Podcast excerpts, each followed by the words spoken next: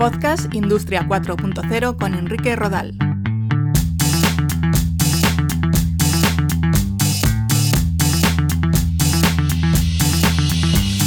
¿Qué tal? Un saludo. Soy Enrique Rodal y os doy la bienvenida a un nuevo capítulo del podcast Industria 4.0. Hoy os voy a hablar de un concepto que está adquiriendo pujanza, la Edge Computing o computación cercana.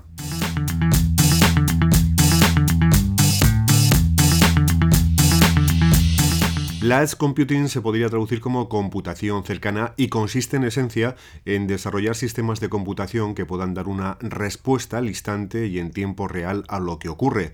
Lo más habitual es que en una fábrica, por ejemplo, haya sensores y dispositivos IoT que captan datos. Estos datos se envían por diferentes tipos de conectividad a los servidores remotos o la nube donde se almacenan. Posteriormente, un sistema de analítica, que puede emplear inteligencia artificial o no, da valor a esa información y por último conclusiones se pueden reenviar a la máquina para realizar las modificaciones oportunas.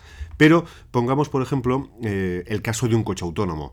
Se estima que un vehículo de este tipo podría generar 4 terabytes de datos al día y es que solo las cámaras del coche se encargarán de transferir al sistema entre 20 y 40 megas de imágenes por segundo. El coche autónomo no puede estar esperando a comunicarse con la nube y a recibir la respuesta porque tiene que desplazarse y conducirse en tiempo real y todo este proceso y análisis de datos hay que hacerlo, como decimos, en tiempo real. Y ahí es donde la Edge Computing adquiere relevancia, confirmando el papel que el ordenador central del coche tiene para recopilar, analizar y dar respuesta a las necesidades de la conducción autónoma en cada momento.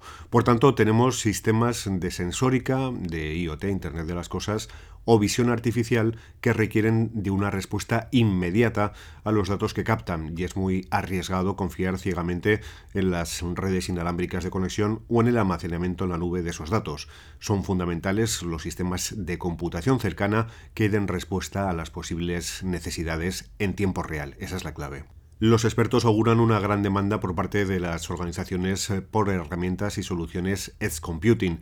Según la consultora IDC, más de 50.000 millones de dispositivos se conectarán a Internet en 2025. La mayoría de estos equipos serán gestionados por la Edge Computing y podrían proporcionar nuevas aplicaciones transformando la producción industrial.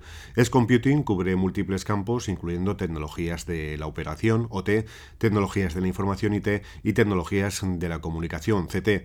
Computing implica diferentes tecnologías como las relacionadas con la conectividad y la conexión de red, análisis de datos o Big Data, diseño y fabricación de chips, inteligencia artificial, visión artificial y muchas otras. Estas capacidades serán muy valiosas e indispensables para las organizaciones industriales, ya que en combinación con el futuro 5G o los nuevos protocolos de intercambio, la Edge Computing será como tener una supercomputadora inalámbrica en cada dispositivo conectado a la red.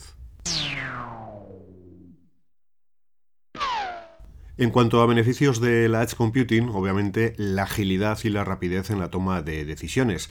En el caso del coche autónomo es bastante claro, pero en procesos industriales la posibilidad de variar o parar de forma automática la fabricación en caso de que se detecte alguna anomalía es desde luego muy importante. También podríamos hablar de un mayor control de la privacidad de la información, ya que los datos se analizan de forma local y no hay que enviarlos a servidores. Por otra parte, hay que mencionar un menor gasto de operación al mantener su propio ancho de banda de red y procesar datos de forma local en vez de enviarlos a la nube para su análisis.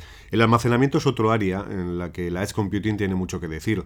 En un momento en, el que los volúmenes de almacenamiento, optimización de bases de datos y grandes volúmenes de datos de consulta requieren de enormes recursos, la computación cercana permite filtrar mejor la información sin necesidad de almacenar datos que a la larga pueden no tener relevancia. Otra ventaja es la disponibilidad. Muchas empresas operan en diferentes países o ciudades y si se produce un fallo en alguna parte de la infraestructura, los procesos de fabricación pueden verse comprometidos con las pérdidas económicas y de reputación que ello puede suponer. Mediante la colocación de los recursos basados en Edge Computing a lo largo de la red, es posible garantizar el funcionamiento de estos lugares remotos independientemente de los fallos y la fuente del problema. Y el hecho de obtener una respuesta inmediata a los datos captados por sensores y dispositivos IoT también va a tener un gran impacto en los desarrolladores de aplicaciones. Hasta hace poco hablábamos de software embebido como la herramienta para convertir en inteligente a una determinada máquina. un software con capacidad de procesamiento muy limitada, eso sí.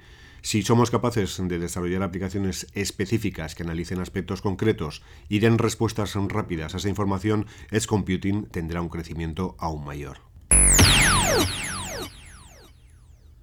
La implantación de soluciones de Edge Computing presenta retos únicos diferentes de los de los data centers eh, tradicionales.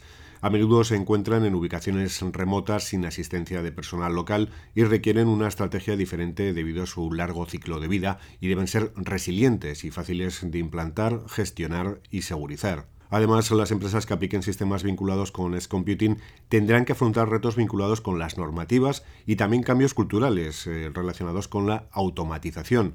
El coche autónomo es una vez más eh, nuestro ejemplo. Todavía hay mucha gente racia montarse en un vehículo del que no dispone del control a la hora de circular con él. Implementar sistemas autónomos en los procesos de producción sin duda también se va a encontrar con la resistencia de muchos responsables de empresas, de planta, que tendrán que confiar en los elementos de captación de datos y los algoritmos que analicen esa información localmente y tomen las decisiones que consideren más oportunas en cada momento. Bueno, pues hasta aquí estas explicaciones sobre la Edge Computing o computación cercana que espero que os hayan sido de interés. Os recuerdo que a lo largo de los capítulos de este podcast hemos desgranado y explicado algunos de los términos y tecnologías vinculados con la industria 4.0, pero que la esencia de este podcast es difundir casos de éxito de empresas, organizaciones, centros tecnológicos, centros de formación, etcétera. Eh, creo que conociendo buenas prácticas y casos de uso reales, seguro que será más sencillo acercar la industria 4.0 a las personas y empresas que aún tienen dudas. Así que os invitamos a que divulguéis vuestras experiencias a través de podcast Industria 4.0 y para ello podéis contactar con nosotros en el mail contacto arroba podcastindustria40.com. Os esperamos.